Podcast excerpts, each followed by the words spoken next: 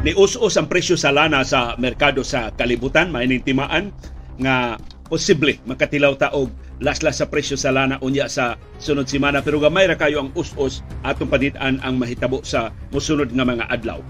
Init o galimuot ang atong kahintang sa panahon pero dunay patak-patak nga pag-uwan dinhi sa ato sa syudad ug sa probinsya sa Subo ug sa kasilinganan nga mga probinsya sa Kabisayan ug sa Mindanao. Ang latest weather forecast gikan sa pag-asa dunay bag-ong advisory ang Bureau of Fisheries and Aquatic Resources BFAR mahitungod sa red tide. Nagpabilin ang red tide sa karagatan sa Tagbilaran City ug sa Dawis ang nag-atbang ang mga local government units sa atong silingan nga probinsya sa Bohol kanu sa paman masulbad kanang makahilo nga hugaw o basura diya sa karagatan sa Tagbilaran City ug sa Dawis sa Bohol ug sa kasilinganan nga mga lugar. Karong hapon nasab ang pag-imbitaryo sa Department of Health sa ni-expire nga mga bakuna patok sa COVID-19.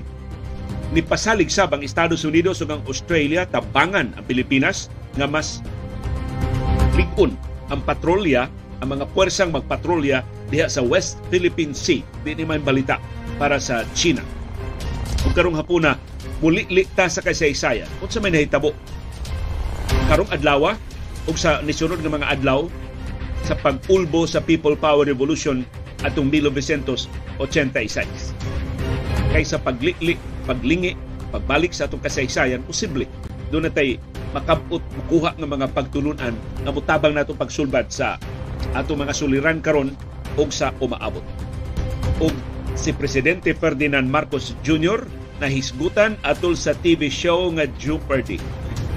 Ang pangutana dili makaayo para sa iyang administrasyon, hinaot dili sa mo isunod ipaban sa iyang mga aliado sa Senado ang US TV show nga Jeopardy. Di ni maban kay wa man ni isalida dinhi sa ato sa Pilipinas pero makita ni sa internet, makita ni sa uh, cable television.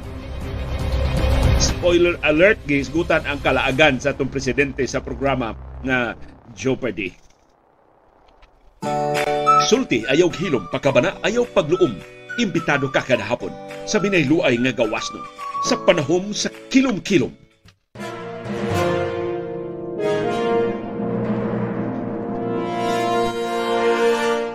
Live gikan diri sa Bukirang Barangay sa Kasili sa Konsolasyon. Dunay mo greet ninyo og maayong kilom-kilom si Sibi. Na akong kadua diri sa atong Pinoy anan kumusta man kasi kumusta man ang imong panikay-sikay karong kahaponon?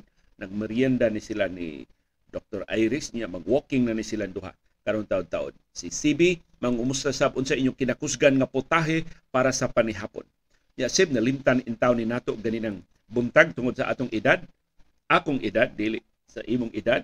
Pero happy birthday ni Attorney Ralph Sibilia. Karong adlaw ang birthday ni Attorney Ralph Sibilia. Usas labing ligdong o takos nga abogado sa Subo. Happy birthday nimo Attorney Ralph uh, Sibilia. Hinautdaghan pang mabuhangahon nga katuigan sa imong pagtabang sa mga biktima sa injustisya, sa imong pagpatigbabaw sa balaod ining nasura.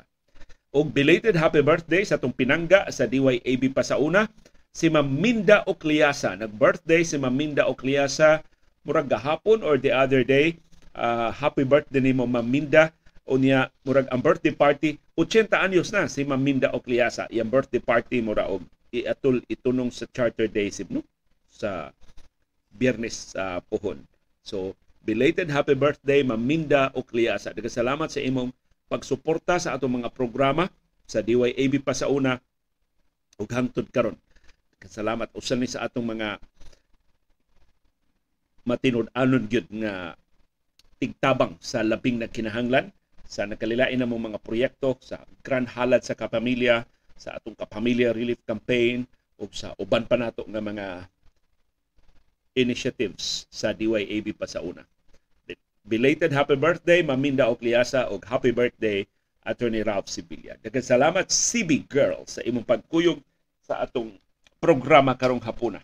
Ni dagan dayon padong ni Dr. Iris. Kumusta man ang inyong kahimtang sa panahon perting alimuuta uh, diri sa among uh, Pinoy anan sa Bukirang Barangay sa Kasili sa konsolasyon tungod ni sa localized thunderstorms. Bisan og dunay patak-patak kapag uwan diri sa atong syudad ug sa probinsya sa Subo, pero igo ta sa localized thunderstorms wa nay low pressure area sa bisan asang bahin sa Pilipinas. Wa pa sa mahibalik, amot mabalik pa ba?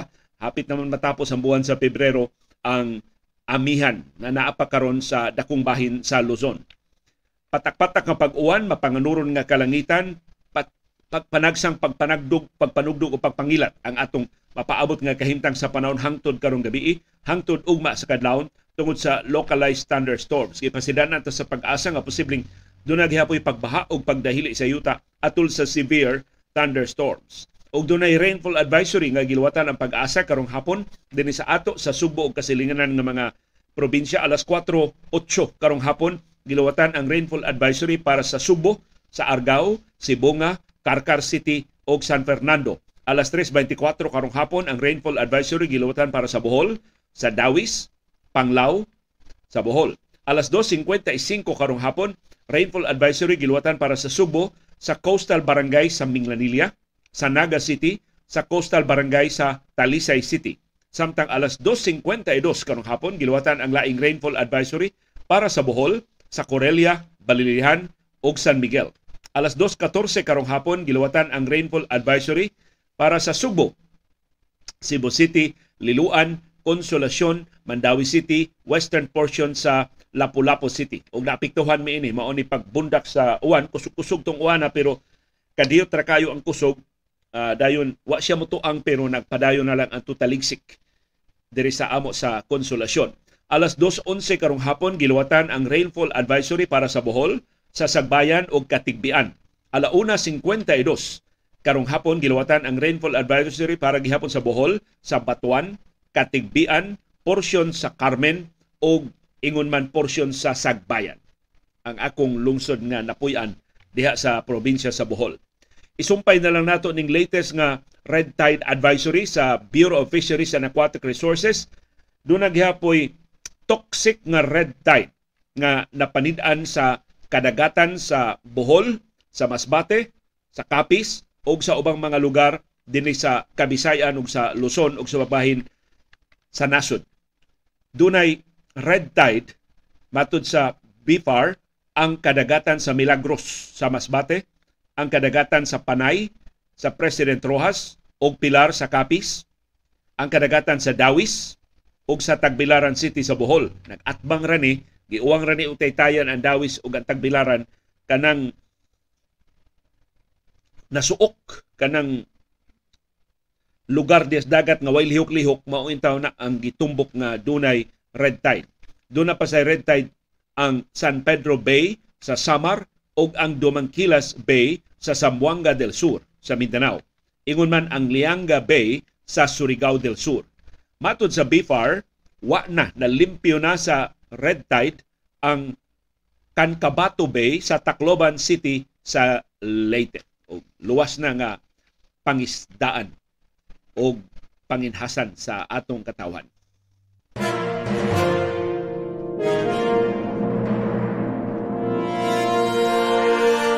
Ang maayong balita mao ang pag-us-us na sab sa presyo sa lana sa merkado sa kalibutan sa unang mga adlaw sa trading karong adlaw Miyerkules ni us-us ang presyo sa lana tungod sa expectations nga ang Federal Reserve o ang Bangko Sentral sa Estados Unidos mahimo nga mupasaka sa interest rates.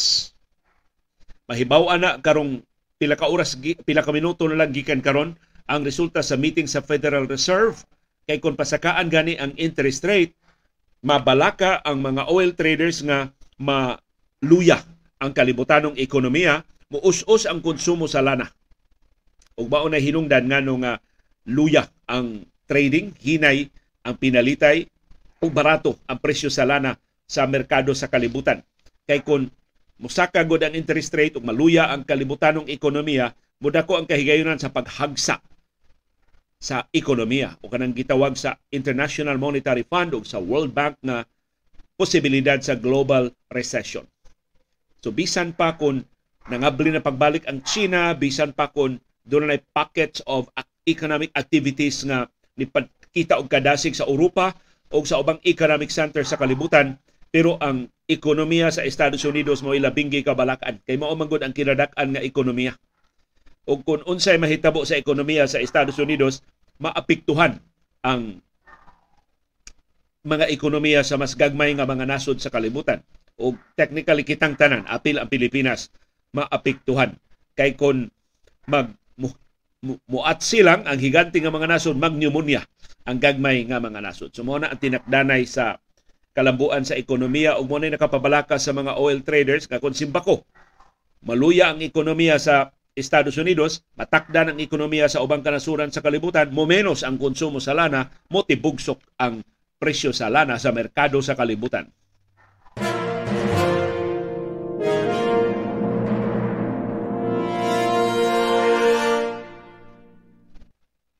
Ni ana ang breakdown nga gi-report sa Department of Health ngadto sa Senado sa ni-expire nga mga bakuna sa COVID-19 as of December 2022. Ang latest ning uh, figures gisumeter sa Department of Health ngadto sa Senate Blue Ribbon Committee.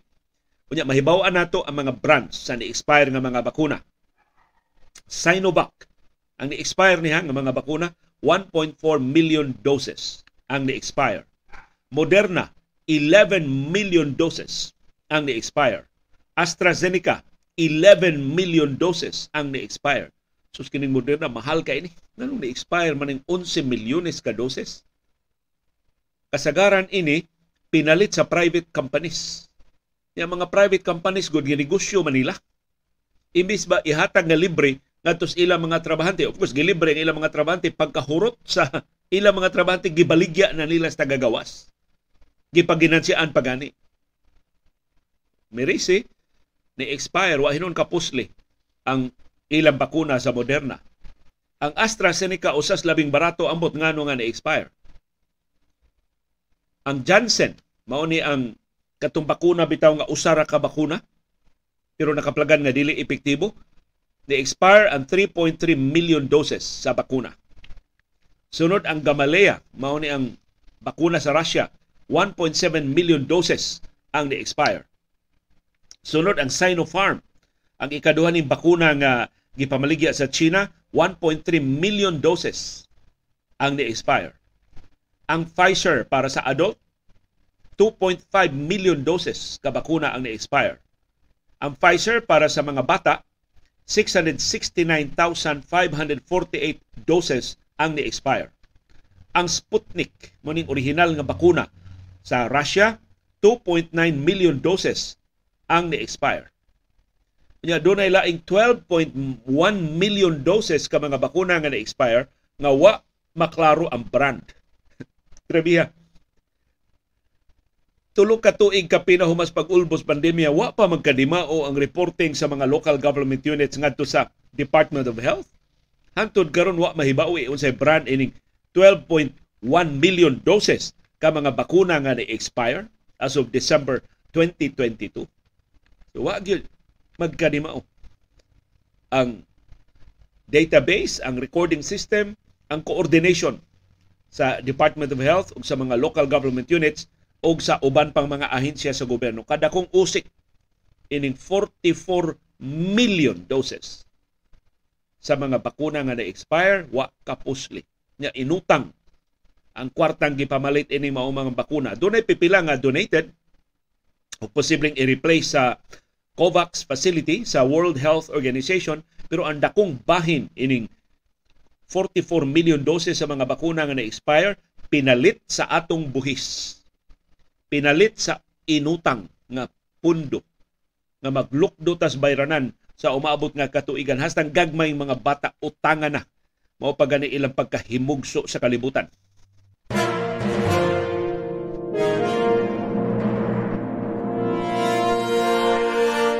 Niduaw karon sa Pilipinas ang mga sakop sa European Parliament aron sa pagtuki sa human rights o sa International Criminal Court.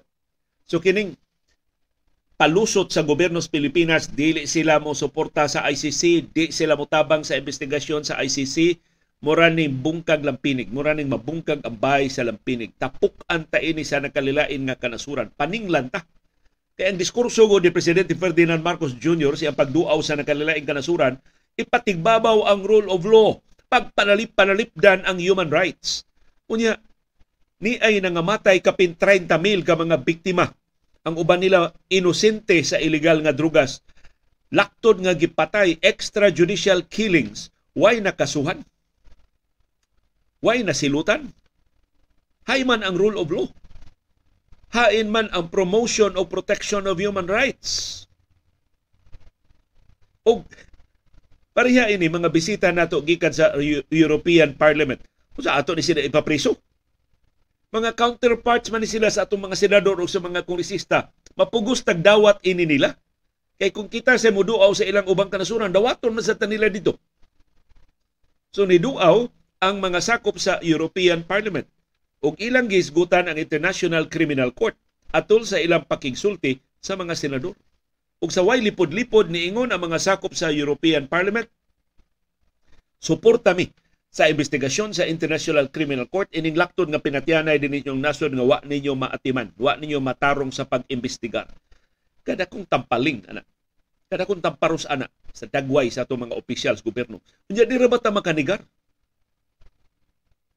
Kay public record man na naa man na sa mga dokumentong atong gisumiter sa United Nations nga daghan kay nga matay sa kampanya batok sa illegal nga drugas, pila ra ka kaso ang napasaka. Pila ra ka pulis, pulos pa mga patrolman ang nasilutan. Ang pangusa European Parliament members nga niduaw sa Pilipinas mao si Hannah Newman. Nag-press conference sila karong adlaw uban sa mga senador sa Pilipinas gipanguluhan ni Senador Francis Tolentino human sa ilang dialogue may tungod sa International Criminal Court ug sa uban nga mga hilisgutanan sa human rights. Matod ni Newman sa press conference niya na siyang tapad si Senador Francis Tolentino. As you are all aware, the EU has been quite worried about the war on drugs and the extrajudicial killings happening in the past. Dito mo na, imong pagnas mikropono. Aron di siya makadetalye sa ilang kabalaka sa pagpangyatak sa tawhanong katungod laktod nga pinatyanay dinhi sa ato. Tinuod man ang nahitabo. We were discussing this and we are also very relieved to hear that right now the Philippines is working more towards rehabilitation and prevention. So yung nyo lipay mi, wa na kaayo pinatyanay, lisaad na ang bagong administrasyon nga i-rehabilitate o i-prevent na ang drug addiction din sa Pilipinas. Ingon si Newman, ang European Union padayong nagsuporta sa investigasyon sa International Criminal Court sa mga pasangil sa crime sa humanity batok ni kanhi presidente Rodrigo Duterte og sa iyang mga sinugo. Ni ay sulti si Newman akong kutloon. I think the position especially of the European Parliament has been quite clear that we are deeply concerned about the extrajudicial killings happening on the war on drugs. We see right now prosecution starting, but being rather slow, with at least 6,000 people killed in the war on drugs, only 20 cases filed, and 3 people convicted. Unsaon man ang paglalis. Mauman ni ang tinuod nga mga numero. Giangkon sa Philippine National Police, kapin 6,000 ang ilang napatay sa mga operasyon batok sa illegal nga drugas. Ang banabana sa United Nations, kapin 30,000 ang nangamatay sa kampanyas drugas ni kanhi Presidente Rodrigo Duterte sa niaging unom katuig. Pero matod sa European Union, kana lang record sa kapulisan mo atong tuuhan. Kapin 6,000 ang nangamatay. Nganong 20 raman ka mga kaso ang napasaka. O nganong tulo raman ang nakonbikto o ganong gagmay man kay Grango ang mga pulis nga nakonbikto. So ni padayon si Newman, we as the European Union are members of the Rome Statute. Sakop mi sa International Criminal Court. We support the ICC and we see this as a potential to support the investigations into the killings. Among gitanaw ang ICC, makatabang ninyo sa Pilipinas kung gusto mo nga mangimbestigar ining laktod nga pinatyanay. We clearly understand that at least the senators we have met right now see this differently. Giingnan mi sa inyong mga senador lahi ilang panglantaw nga why jurisdiction ang ICC sa extrajudicial killing sa Pilipinas. Well, this is exactly part of the discussion we are making amongst each other. Mauna nga nagsige mi og hisgot sa inyong mga senador. Pero ang punto ini mao, dili makaikyas og accountability ang Pilipinas. Kining sulti sa mga sakop sa European Union moabot ni dito sa ilang home states, home countries sa Europa. O kinsa may negosyante sa Europa musugal og bubo og puhunan dinhi sa Pilipinas kung laktod lang patyon ang mga tao din, hey, kakuyaw sila sunod nga mabiktima. Saan man pagpangita og hustisya. Wa man klaro ang pagpatuman sa ato mga balao din. O garon pag pasabot sa gobyerno sa Pilipinas nga di nila magawngan ang mga magbabalaod sa Europa nga niduaw din sa ato, sunod nga duawon sa European Parliament members mao si kanis senador Laila de Lima sa iyang prisuhan sa Philippine National Police ugmang adlaw ang gitakda nga pagbisita nila ni Dilima. Sa mao ni isog kay tamo ingon wa tay dawaton nga mga investigador di na to pasudlo ni mga langyaw nga magsusi sa mga krimen dinhi sa ato. Sao ni mo pag-prevent ini mga sakop sa European Union? Unsaon ni mo pag-prevent sa mga opisyal sa United Nations? Unsaon ni mo pag-prevent ang mga opisyal sa ubang kanasuran nga mga sakop sa International Criminal Court Kamuingon kami lagi wa man may problema sa ICC. Open man mitabang man mi sa ilang mga investigasyon. Anong kamo allergic man mo sa ICC wa man kamoy sa wa man kamo makahimo og krimen. Wa man ka mo gipang utang din higilaktod og utang nga mga kinabuhi. Nganong di man mo ganahan imbestigahon sa International Criminal Court. Ug actually mo ni gikahadlukan ni kanhi presidente Rodrigo Duterte kay si Presidente Ferdinand Marcos Jr. nagsigig pahumot sa ubang kanasuran. Kung sigihan ni siya ingon, Mr. President, ICCO nang imbestigar ninyo, tabangin na lang na ninyo. Usar ba di ni pirma sa resolusyon sa Senado nga nag-ratify sa Rome Statute kining balaod nga nagtukod sa International Criminal Court gipirmahan sa kapin sa gatos ka mga nasod sa tibuok kalibutan, apil na ang Pilipinas.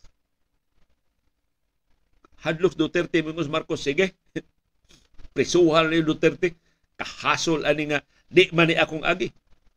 Ug baon ni, nag-immobilize karon ni Duterte ang iyang mga aliado sa House, iyang mga aliado sa Senado, pagpahinumdom ni Marcos nga, oy, kami diri ha, ang mayoriya sa House ug sa Senado, kung magpinuang ka diha og mutalikod kan Duterte imo nang itahan ngadto sa ICC bantay lang ka.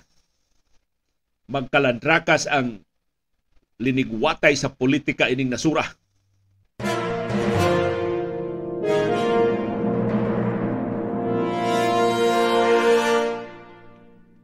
mura ugway tarong kunway tarong kinatulgas Duterte siyang moskitero dito sa Davao wa say tarong kinatulgan ang mga propagandista sa Beijing sa China. Kay ang Estados Unidos ug ang Australia wala tuyo ah, nagsunod pagpadayag sa ilang suporta pag himong mas puwersado sa patrolya sa Pilipinas diha sa West Philippine Sea.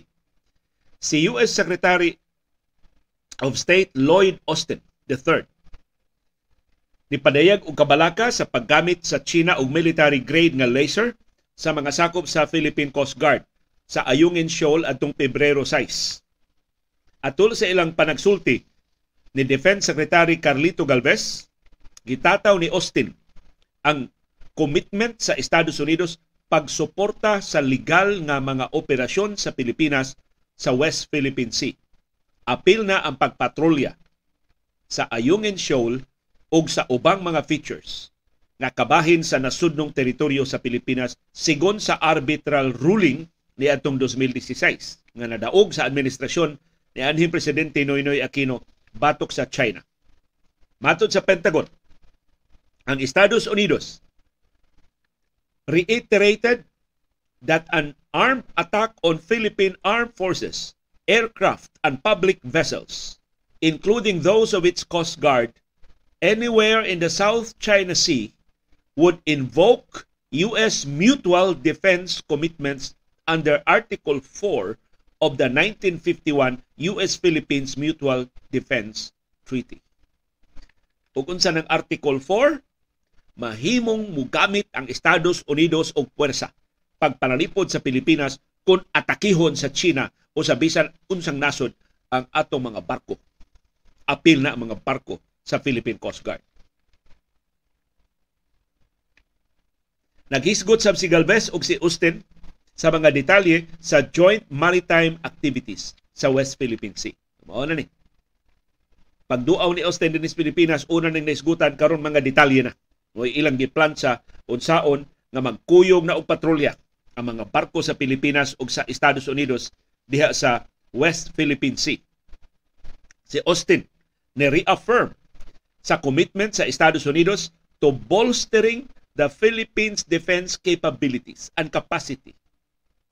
Paligunon ang puwersa sa Pilipinas, ang katakos sa Pilipinas to resist coercion as the Allies develop a security sector assistance roadmap. Mao na ni. Gawas nga magkuyog og patrolya aron di mauwa ang Pilipinas dugangan ang puwersa sa Pilipinas. Niingon mga Pilipinas tulo ra ka barko ang nagpatrolya ro sa West Philippine Sea kuyaw og dugangan sa Estados Unidos ang atong capability sa pagpatrolya aron ato gyud mapanalipdan ang atong mga mangingisda ug ang atong kasundaluhan gikan sa pagpanghasi sa China. Mauto ang commitment sa Estados Unidos.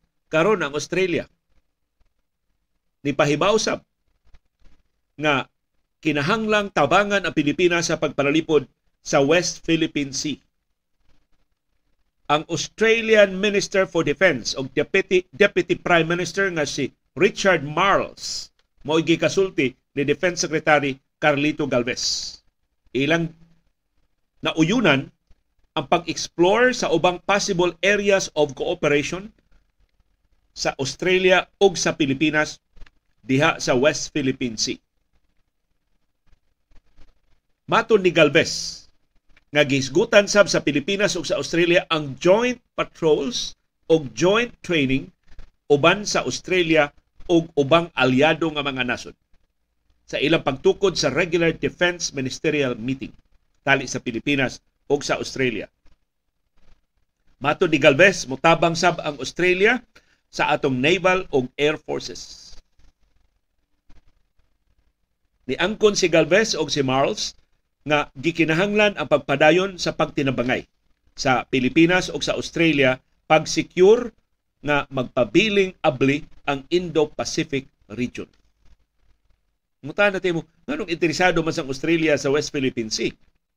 Kay ang mga negosyo sa Australia muagi sa sa South China Sea, muagi sa sa West Philippine Sea.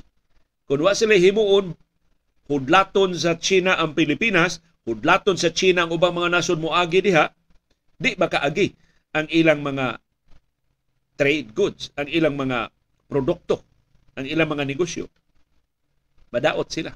So aron pagpreserba sila negosyo, mutabang sila sa mga nasod sama sa Pilipinas nga makapabiling abli sa agianan sa ilang negosyo gikan upadong sa Asia ug sa Pasifiko ug sa ubang kanasuran sa kalibutan.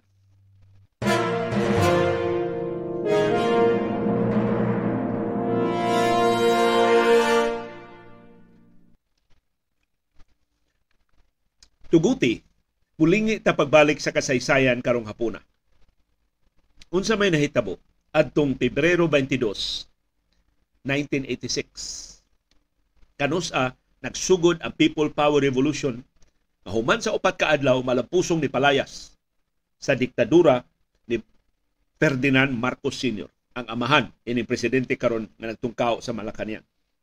Ni ay sinuwat si Gemma Nemenso nga ni detalye ang tinuod diyang hinungdan ngano nga si Enrile ug si Ramos ni bakwit na sila suporta sa diktadurang Marcos kay napakyas ang giplano nga kodita batok ni Marcos. So doon na gidiinta to'y kodita nga ilusad silang Enrile ug kaubanan. Matod ni sinuwat ni Gemma ni Menso. Pagkamatay ni anhing senador Ninoy Aquino na aghat ang batanon nga mga opisyal sa armadong kusog pag-organisar sa Reform the Armed Forces Movement o RAM. Aron muusab sa gobyerno. So kausaban sa gobyerno, pagpadlong sa pangurakot, and of course, pag-ilis sa liderato sa nasod. O ang godfather sa RAM, mao si Juan Ponce Enrile, na mo'y defense minister ni Marcos sa una. So, since 1983, wala si Enrile na sige na oposisyon siya ang kaugalingon nga hapit na ni Marcos, ang popular na kaayo, gipatay apil si Ninoy, masuko ang katauhan ini, pwesto ko daan. Posisyon, mamustura ko daan para mapukling ni Marcos, di kay ko layo. Doon ako'y kahigayon na mao'y makapuli. So siya mao'y nag-inspire sa RAM, sa organisasyon sa RAM. Doon ay duha ka operating groups ang RAM. Ang una, nagbase sa Philippine Constabulary. Pero ang mas dako nga grupo nanukad sa Ministry of National Defense, ang opisina ni Enrile. Tungod sa blessing ni Enrile, nakapatuyang og pang-recruit o pang-organisar silang Coronel Gregorio Honasan o si Coronel Red Kapunan nga mao ang tinuod nga mga leader sa RAM. Ang ilang plano mao ang pagtukod og hunta. Palagputo ni Marcos gikan sa katungdanan pagtukod og hunta o governing committee nga maglakip sa mga sibilyan o mga opisyal sa militar aron maoy muduma sa gobyerno. Ilang nahuna-hunaan lima ang mga sakop sa hunta. Ang leader of course si Enrile. Kay mao may ilang godfather. Ikaduha si Rafael Ileto. Ini si Rafael Ileto, legend ni sa Armadong Kusog. Mao ni nagtukod sa Scout Ranger sa Armadong Kusog. Ikatulo si Jaime Cardinal Sin nga magrepresentar sa Sibahan Katoliko. Si Cardinal Sin, credible kay sa una, maoy numero uno tigsaway sa diktadurang Marcos. Number 4 si Cory Aquino, isip leader sa oposisyon. O number 5, ang kaniadto UN Deputy Secretary General o kanhi Executive Secretary ni Marcos nga si Rafael Salas. Kinis paing Salas ko ani Bisaya ni taga Iloilo man din basta taga Western Visayas, niyang asawa ining sala suod kay Subo. Kay Subo anon? Si Buana, ang gwapa nga si Carmen Rodriguez. Mo'y iyang na na asawa ining paing salas. Ang hunta muhupot sa gahom sud sa usa ka tuig. Mo na ilang plano sa RAM. Dayon mo patawag ang hunta og constitutional convention nga mupanday og bag-ong konstitusyon kay ilang ibasura ang konstitusyon sa diktadurang Marcos. Mupatawag sab ang hunta og presidential ug local elections sud sa usa ka tuig sa ilang pagduma sa nasod. Pero sa dili pa matukod ang civilian military junta kina modaog una ang kodita. So giplano pag-ayo ang ko at kodita batok ni Marcos. Nilanat og pila ka buwan ang mga top secret meetings uban sa active military officers, mga opposition leaders. Wa gyud nila makasulti si Cory Aquino pero nakasulti sila sa igsuon ni Cory nga si Piping Cojuangco. Apil ang pipila ka mga sako sa media, apil ang mga opisyal sa Estados Unidos, apil sab ang mga sakop sa gabinete ni Marcos nga wa na makasabot sa dagan sa nasod. So ni simpatiya na sa mga rebelde ug uban pa nga mga opisyal sa gobyerno. Atol sa kampanya sa snap presidential elections, ni apil ang RAM.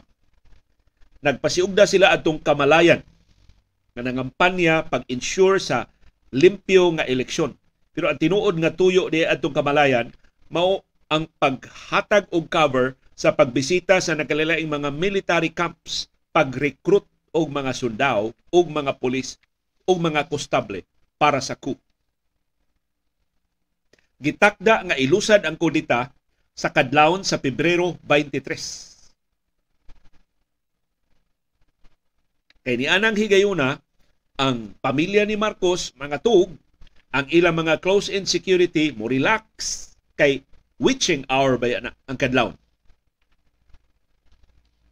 Ilusad ang pag-atake sa Malacañang dungan gikan sa upat ka mga direksyon. Una gikan sa Pasig River ikaduha gikan sa Malacañang Park nga mo'y headquarters sa Presidential Security Command. PEC pa na sa una.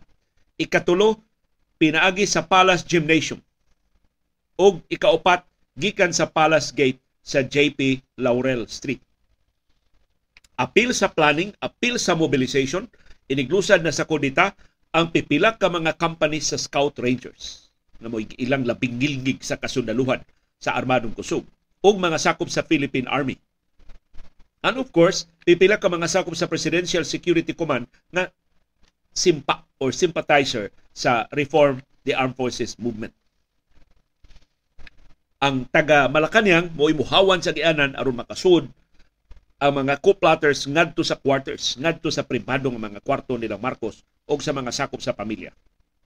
Ang tuyo sa paglusad sa mga atake mao ang pagkumbinser sa civilian o military leadership si Marcos o si Ver pag step down na mo resign sila ug dayon mo deklarar og revolutionary government ang Reform the Armed Forces Movement ug ipahigayon dayon ang military tribunal husayon ang mga dagkong opisyal sa militar sa ilang pangurakot o sa ilang mga krimen batok sa katawhang Pilipino. Maunay plano sa kodita. Ang pag-atake sa Malacañang idungan sa pag-atake sa Fort Bonifacio o sa Villamor Air Base. aron dili makasuporta ang loyal, loyalista nga mga sundao ni Marcos. Ang mga sakop sa RAM dinhi sa Subo ug sa ubang mga probinsya gi-alerto na sab nga ilang i-take over ang mga kampo ug ilang dakpon ang mga military commanders nga mga kurakot wa mo suporta sa ilang kalihukan aron magpabiling sekreto ang mga detalye sa ilang co-attempt ilang gipatuman ang need to know basis sa critical element sa plano So ang nahibaw sa kinatibuk ang plano, sila rang Enrile, sila rang Gringo Hunasan, sila rang Red Kapunan, o ba mga leader. Ang mga sakop, ang ilang nahibawan, ang ilang role. Wa sila kahibaw o lihok sa ubang units. Aron pag-limit sa possibility sa leak. Pero, daghan kaayo ang troop movements. Daghan kay mga units sa militar o kakustablihan nga naapil sa plano pipila sa mga junior officers sa ilang kabasaligon nga mudaog ang kodita, wa na mutago sa ilang target shooting. Nagpahigayo na og mga military exercises sa ilang mga kampo nga na, nakapahibong sa ilang mga labaw. Nga no man mga junior officers nagpractice mag pamusil. Nagsige naman og training. Sa so, mao nga nagduda na ang diktadurang Marcos nga do na gigiplano ang mga kaatbang sa diktadura. Unya do na say information leaks. So daghan kayo ang ilang mga na-recruit nga dili hingpit nga loyal ni tabi na ngadto sa administrasyon. Ang Presidential Security Commission nga maoy nagbantay nag-alirong gyud ni Marcos ug sa iyang pamilya nagduda na nga dunay ilusad nga aksyon batok sa ang mga reformist nga mga sundao sa Disyembre pa sa 1985. So atul pas kampanya sa snap presidential elections nga na ang mga rebelde. Ang mga coup-plotters nakadawat sa kasayuran nga gipahugtan ang seguridad sa Malacañang. Mura na kunong fortress ang palasyo. Usa ka semana sa wa pa ang schedule sa kodita gituyo og leak nilang gringo hunasan o kaubanan ang plot pagkidnap sa presidente o sa first lady. Wa gud sila plano pagdagit ni Marcos ug ni Imelda pero ilang gi, gi-leak ang plot. Hoax to pero ang tuyo adto aron lang masusi unsay reaksyon sa mga bodyguards ni Marcos. Unsa may himuon sa Presidential Security Commission, unsa may himuon sa ubang military units. nganong Pebrero 23 ang petsa sa pag-atake sa mga co-plotters sa Malacañang. Daghan ang mga rason. Unang rason, ilang banabana Pebrero 23 mo sulbong na gyud ang kasuko sa katawhan nganong gitikasan si Cory Aquino sa snap presidential elections. Sa Pebrero 23 makabuylo na ang civil disobedience campaign nga gilusad ni Cory Aquino sa Puente Osmeña, Rotonda dinis ato sa Subo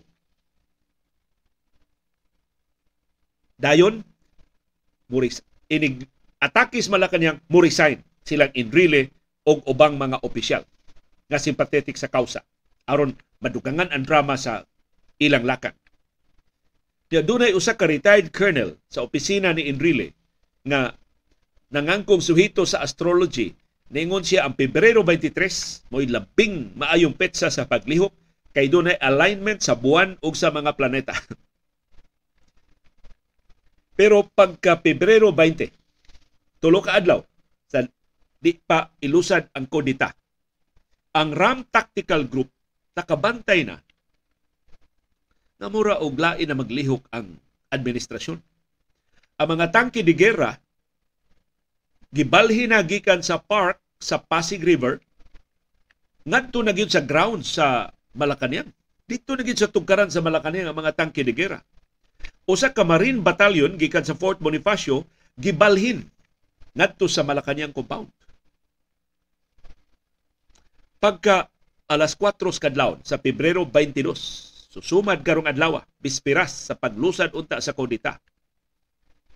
Si General Artemio Tadyar, nga mo'y commander sa Philippine Marines, nakamata kay Sugos Lawas ni Antusias Banyo. Diha ang iyang quarters naa sa Fort Bonifacio.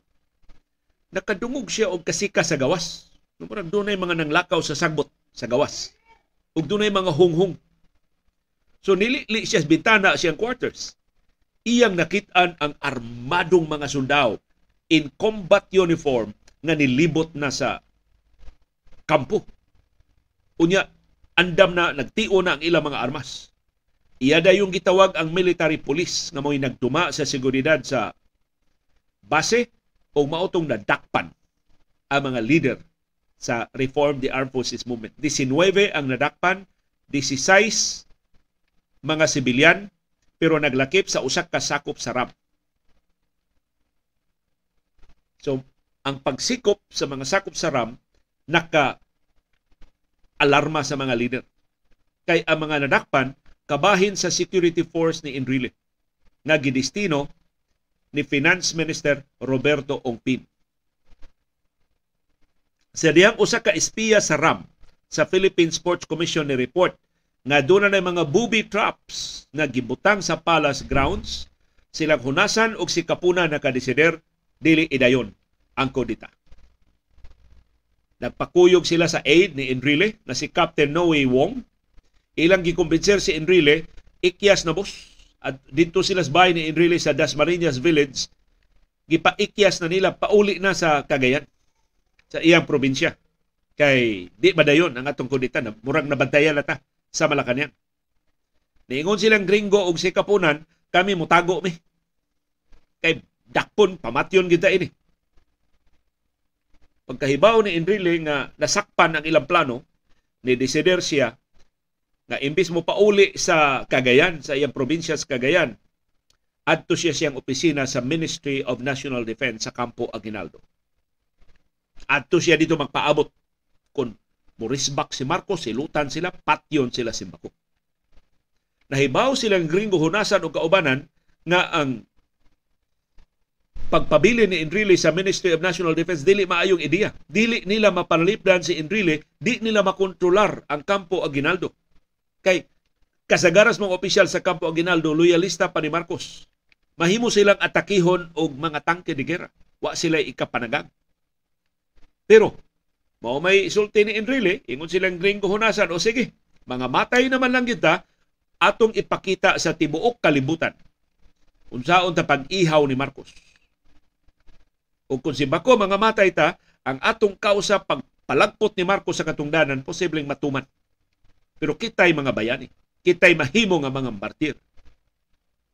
Pero bisan pa og namahala na sila, naghimo gihapon si Red Kapunan o mga lakang pagdugang sa seguridad sa Campo Aguinaldo. Uban sa iyang classmate sa PMA nga si Colonel Ray Rivera, si Kapunan ni palambo sa defensive positions kung atakihon ang Ministry of National Defense nga nagsugod ng kapuno sa gatusan ka mga sakop sa media. Mga journalist gikan sa ubang kanasuran nangabot na kay nakatimaho na nga dunay ko-attempt. And of course, ang mga sakop sa media gipahibaw ng daan.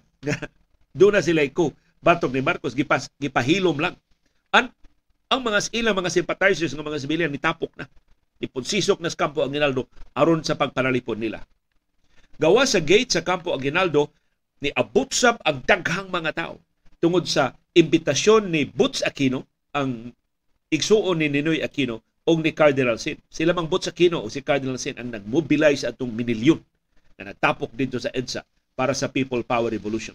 Nagsugod ang tapok ang mga sibilyan aron pagpanalipod sa mga sundao na ilang nahibawan natanggong na sa Ministry of National Defense o posibleng atakihon bisan unsang orasa sa diktadurang Marcos. Si Kapuna nagtukod og small mobile troops nga dunay anti-tank o anti-aircraft weapons sa strategic nga mga lugar palibot sa kampo. 120 ka mga sundao apil na ang batanon nga RAM officers ang gideploy sa Fairview duol sa Montalban aron magpaabot lang og mga sugo sa ilang mobilization. Sila ang eventually ni gigamit sa operasyon pagpaong sa Channel 4 o sa Channel 9 na mao'y mga propaganda machine sa diktadurang Marcos.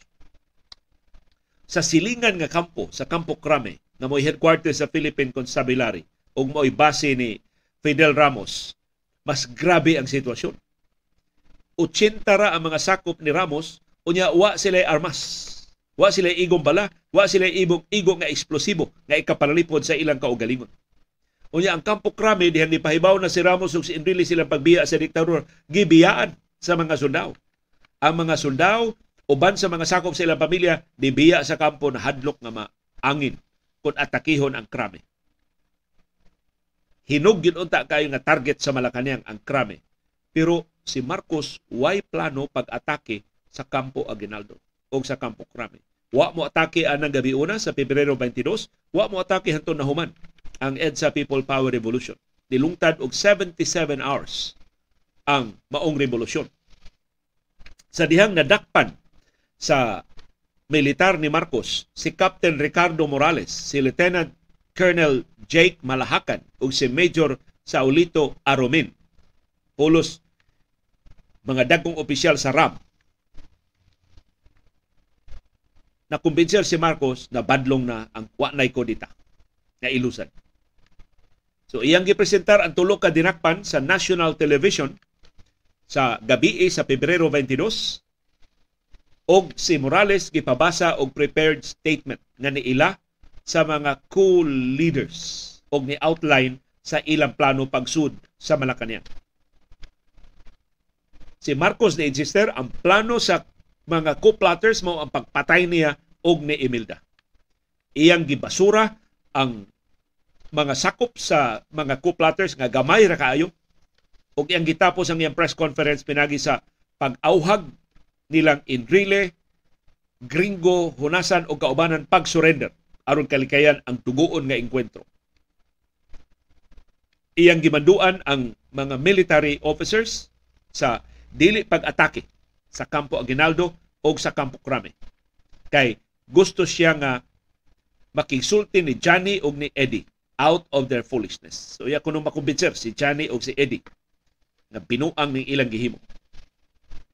Pero ang wa paabutan ni Marcos ug bisan nilang Enrile og ni Ramos ang massive civilian show of force. Kung puwersang militar lang, why nag-anan silang Enrile o si Ramos. Pero niabot ang bagang duot sa katawhan ug sila'y ni usap sa sitwasyon. Sa ikaduhang adlaw sa People Power Revolution sa tupa pagka Pebrero 23, si Cory Aquino nitawag ni Cardinal Sid. Mato ni Cory, Cardinal, we have a problem. The politicized military sector is now pushing for its leading role in determining the structure of the successor government. Giingnan siya nilang Enrile, appeal mi ha. Ipuli ni mong Marcos, appeal mi ha. Ya, kami, appeal mi liderato ha. kami ba yan nagsugod ini? So si Enrile, nisugyot nga si Cory, musakay og helikopter padong sa Kapukrame og adto siya manumpa isip bagong presidente sa Republika sa Pilipinas. Si Cory ni Baliban sa sugyot ni Enrile nagduda si Cory ug dunay sukaranan na niya pagduda sa duwa ni Enrile. Nga gusto siyang i-hostage sa dili hostage physically kundi sa atubangan sa publiko mura siya manumpa dito sa kampo sa militar. Pag-acknowledge nga ang militar mao nakahimo niya presidente. Ingon si Cory ang nakahimo na kong presidente mao ang katawhang Pilipinon so adto ko manumpa sa usa ka civilian facility dili sa military camp so napili ni Cory adto siya manumpa sa Club Filipino. Silang Enrile ug si Ramos giimbitar isip kabahin sa guest list. And the rest is history. Sa diyang si Marcos ug ang iyang pamilya ug mga loyalista na nakay sa US helicopters aron mulupad padung sa Clark Air Base na maoy ilang gigikanan paglayas padung sa Hawaii ni ulbo ang nasudnon nga kalipay. Ang nasudnong kasaulugan sa Pilipinas. Ni repeke ang mga kampana sa simbahan nagpabuto o mga firecrackers ang katawhan sa kadalanan. Minilyon ka mga Pilipino sa bisan asang probinsya sa Pilipinas apil na nisugbo ng gawa sa kadalanan na nayaw nagsaulog ng hilak ng nganta nagginaksanay sa naangkon nga kagawasan na tinuod ang pangagpas ni Cory Aquino atol sa kampanya. Mato niya, when I become president, there will be dancing in the streets.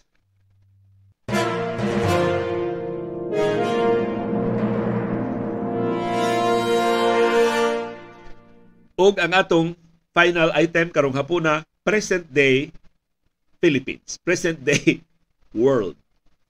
Nahisgutan angan ni Presidente Ferdinand Marcos Jr. sa episode sa karaan na kaayo nga TV show sa Estados Unidos ang game show nga Jeopardy. Kagahapong adlaw ni nga edisyon sa programa.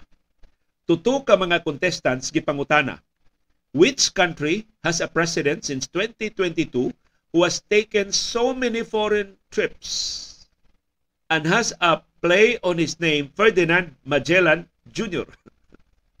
so, mo na pangutana sa Jeopardy. Kinsa man, unsa man nga nasod, nga sukad 2022 ang iyang leader perting daghana nagbiyahe sa ubang kanasuran. Ang iyangan puparihan ni Ferdinand Magellan Jr. Usa sa contestant si Avi Gupta naka, nakahatag sa correct answer Philippines.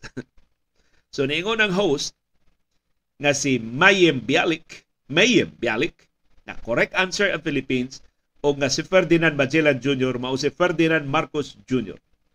nga na ilhan sa siyang angga nga bongbong.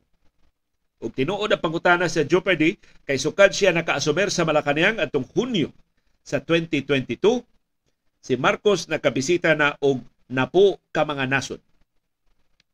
Mato ni Marcos iyang minusan ang iyang biyahe karon tuiga pero nidawat na siya sa imbitasyon mo biyahe na sab siya sa Pransya. Ambot og hinaot. Dili ang Jeopardy mo isunod ipaban ug sunod kondinahon sa mga aliado ni Marcos sa Senado ug sa House. Di na to makontrolar ang kalibutan sa ilang unsa ilang tan-aw, unsa ilang ikasulti sa atong nasod. Labi na ko ng ato mismong mga leader gipanguluhan sa ato mismong presidente maoy nangunay sa pagpakauwaw ining nasura.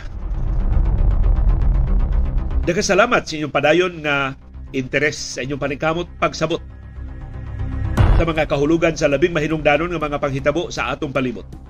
Labaw sa tanan, nagkasalamat yung paghahin o panahon, paggasto og kwarta, pagpalit og internet data, paghupot og anli agwanta, aron pagtultol ining atong bag-ong plataporma o aron paglitli ni ining kabos og dili takos nga panahom sa kilong-kilong.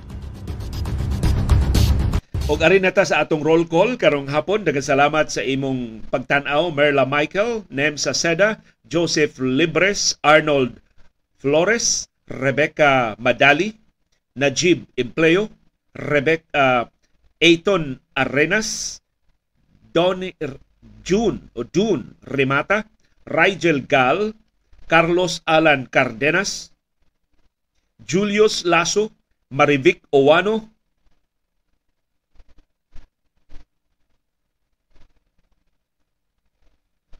Remy Demisilio, Roy Roberto Perez,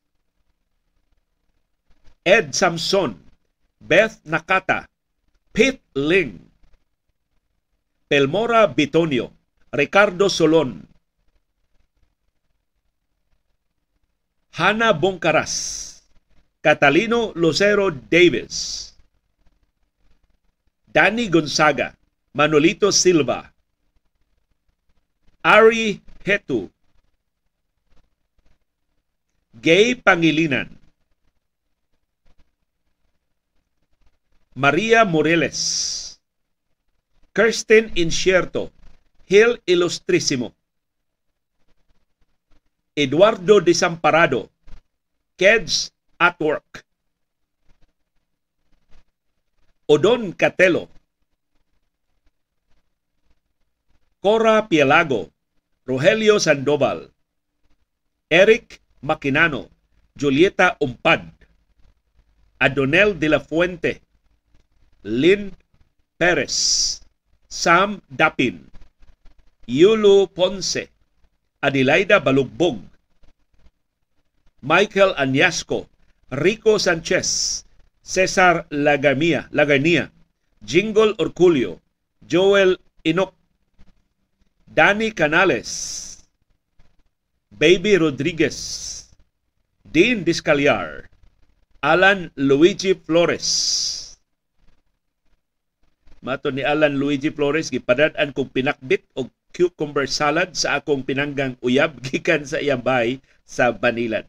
Mo iyang kinakusgan pa ni hapon. Cristina Pastor, Antonio Sanchez, Oscar Macasero, Wilson Herrera, Jose Salvador Jr.,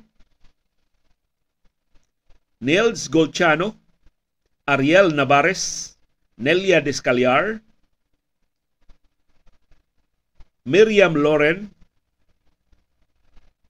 Toby Bilyesa, Rinaldo Suico, Jerome Luis Espina,